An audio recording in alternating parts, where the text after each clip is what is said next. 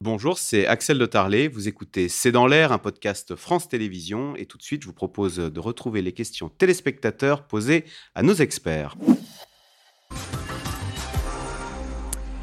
Alors, en Henri en Haut-Rhin, l'armée russe a-t-elle utilisé toutes ses capacités ou a-t-elle des réserves, Général Gomard Je pense qu'elle a encore des réserves. Euh, contrairement à, dire, aux armées occidentales où, dire, on recycle le vieux matériel, je crois que les armées euh, russes ou ex-soviétiques gardent et entreposent leur vieux, leur vieux matériel, à la fois munitions, à la fois chars. D'ailleurs, on a vu ressortir un certain nombre de vieux matériels que j'avais appris lorsque j'étais moi jeune officier, donc ça date un peu. Euh, c'était il y a une trentaine d'années. On revoit ces matériels sur le terrain. Donc c'est bien la preuve qu'ils ont gardé. Je pense qu'ils ont encore des réserves et ils achètent d'ailleurs comme euh, ce que font les Américains, ce que faisons nous, c'est-à-dire qu'ils achètent ailleurs leurs munitions. Ils ont acheté visiblement en Iran, on a vu ces drones. Ils ont acheté en Corée du Nord, on a vu pour les munitions. Donc je pense qu'ils ont encore des réserves et des capacités d'acheter ailleurs des munitions. Tatiana Castou-Evageant, c'est Afida qui pose la question. Poutine va nécessairement être fragilisé par ce retrait. Comment vont réagir l'état-major et la société civile russe? À un moment, est-ce que Poutine va finir par être inquiété à force euh, d'avoir des difficultés militaires en Ukraine? En effet, il est fragilisé, il y a le mécontentement qui s'accumule, cette fragilisation s'accentue, mais très lentement, étalée euh, dans le temps. En même temps, je ne pense pas que la menace pour son pouvoir viendra par en bas. Aujourd'hui, la société russe, euh, je disais, les sondages sont assez paradoxaux. Le, taux de soutien de Poutine et euh, le taux de soutien à l'opération militaire spéciale continuent à rester assez élevés, même s'il y a eu de demandes pour les négociations aujourd'hui, qui a augmenté de quelques pourcents depuis euh, la fin de l'été. Mais aujourd'hui, euh, il n'y a personne pour aider euh, les oppositions à s'organiser, à émerger. Les gens, ils ont extrêmement peur. La propagande continue à battre son plein. Donc, à mon avis, c'est pas côté société qu'il faut qu'ils s'attendent à des difficultés. L'armée, c'est déjà un peu plus compliqué. L'armée, euh, en fait, endosse aujourd'hui, euh, on lui met sur le dos toute la responsabilité. Toutes les, généraux, ils serrent, les, dents en disant Poutine humilie notre grande armée russe dont nous étions si fiers. À mon avis, ils ne ils, doivent pas être contents parce qu'ils n'étaient pas prévenus de cette opération militaire spéciale, en tout cas en dehors du niveau euh, supérieur du, commandement. Gerasimov et Shoigu, mais pas en dessous, d'après ce qu'on voit, hein, la, manière dont se déroule cette opération et on les met constamment en avant comme des euh, garçons à battre, hein, pour reprendre l'expression russe, pour dire voilà, c'est à cause d'eux, c'est pas le commandement politique, les autorités politiques, mais c'est les généraux qui sont dans incapables. Et euh, qui, de, là où ça peut venir, la vraie difficulté, à mon avis, c'est plus des élites politiques, des Siloviki, qui pourrait se dire quand même que garder Poutine, qui est de moins en moins, euh, qui fait de moins en moins l'unanimité et qui est la cause, qui est au centre de tous les problèmes, cela peut être quelque chose qui n'est pas, qui n'est plus souhaitable. Hein, voilà. Euh, Pascal Boniface, le président Macron garde-t-il contact avec Poutine ou est-ce qu'il a arrêté ses coups de téléphone qui lui avaient été reprochés? Le contact peut être établi à tout moment. Mais simplement, le président Macron a compris qu'il ne peut pas euh, sans cesse essayer d'avoir un contact avec Poutine qui ne débouche sur rien et qu'on lui reproche euh, dans le camp occidental. Mais s'il avait besoin d'établir un contact, eh bien, le contact peut être repris. Donc c'est pas en jet continu, ça peut être établi euh, en cas de nécessité.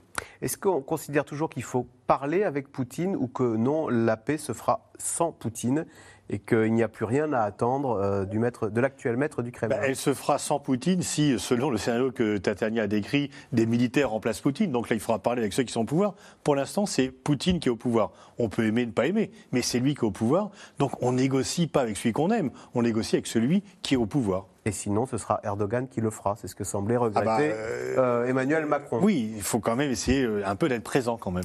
Liliane, au quotidien, comment se traduisent les sanctions pour la ménagère russe Annie Daubenton, le quotidien des Russes, il est compliqué en ce moment?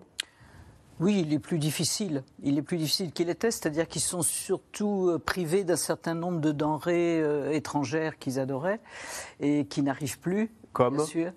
Euh, comme Leur euh, marque américaine préférée euh, Depuis le Coca jusqu'au. Alors, ils ont remplacé toutes les grandes euh, enseignes occidentales, ont été remplacées par des enseignes euh, russes, ce qui donne parfois des résultats un peu comiques.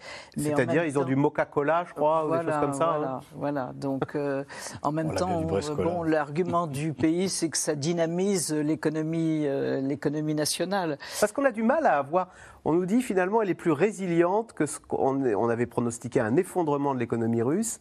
Euh, ils ont retrouvé le côté système D qu'ils avaient de l'époque soviétique et ils s'en sortent un peu Oui, bien moins sûr. mal que ce qu'on Et puis imaginait. c'est vrai qu'il y a une disparité dans la société qui continue à être très joyeusement entretenue. C'est-à-dire si vous avez des sous, euh, rien ne vous empêche d'acquérir euh, l'iPad dont vous avez envie ou, ou je ne Avec sais des quel- trafics via les Émirats Bien arabes sûr, unis, la bien Turquie. sûr, si, s'il y a de- si on a de l'argent, on se débrouille très bien. C'est surtout l'inflation, en fait, qui impacte les Russes, le pouvoir d'achat. Donc, ils s'appauvrissent. Et puis, aujourd'hui, il y a certaines entreprises, notamment les PME, qui euh, ont perdu euh, quelques-uns de leurs salariés très précieux. Parce que soit ils ont été mobilisés, soit ils sont partis à l'étranger en fuyant euh, précisément cette mobilisation. Donc, il y a en fait un impact sur le, le marché, le marché du travail, sur le marché de consommation aussi, parce que ceux qui ont pu fuir, c'est surtout la classe moyenne. Et donc, il y a la structure de la consommation qui change aussi, ce qui entraîne la baisse de la demande pour certains produits à la plus grande valeur ajoutée. Donc, il y a quand même cet reformatage du marché russe, mais qui va dans le sens de dégradation, de plus de difficultés. Il y a toujours des passes droits pour cette nomenclatura, alors qu'elle était célèbre du temps des soviétiques, mais quand on voit que le fils de Preskov, donc le porte-parole du Kremlin, euh, puisqu'il a été surpris euh, par un canular, hein, on s'est aperçu que le fils de Preskov euh, avait échappé à la mobilisation en disant moi jamais je vais aller la faire cette guerre, je suis pas si fou, et que Preskov euh, le défendait, euh, prenait fait et cause. C'était a une- symptomatique de, de oui, cette il y a une grogne également euh, vis-à-vis des élites, de ce qu'on appelle les élites, une grogne qu'on peut dire un peu populiste contre ces élites qui finalement continuent à vivre assez paisiblement, tandis que les autres font tuer leurs gosses sur le front. Donc là, il y a euh, une autre disparité de situation qui est euh, Mal accepté. très mal acceptée, bien sûr. Euh, le pont de Crimée est-il toujours endommagé ou a-t-il été réparé? Donc ce pont de Crimée qu'on appelait un peu le pont Poutine, hein, c'est lui qui l'avait inauguré en 2018, euh, symbole du rattachement de la Crimée à la mère réparé. patrie. Partiellement réparé, mais pas totalement. C'est-à-dire il y a toute une partie du pont qui reste, euh, Utilisé, oui. voilà, qui reste euh, en. Mais il n'y a pas eu de nouvelle attaque ukrainienne dessus, Non. ce qui est aussi euh, à remarquer. Qu'en est-il de l'hyp- de l'hypothétique implication des forces biélorusses en Ukraine? Tatiana Kastou-Evajan, on se souvient de Loukachenko disant maintenant on va filer un coup de main à, à Vladimir Poutine. Alors, a priori, il y a des équipements et des munitions biélorusses que l'armée russe récupère. Il y a eu, euh, au début de la guerre, mais on en a moins entendu parler euh, par, par la suite, des hôpitaux pour soigner les soldats russes sur le territoire biélorusse. Il y a eu beaucoup de bruit. Il y a euh, quelques Et semaines sur la participation.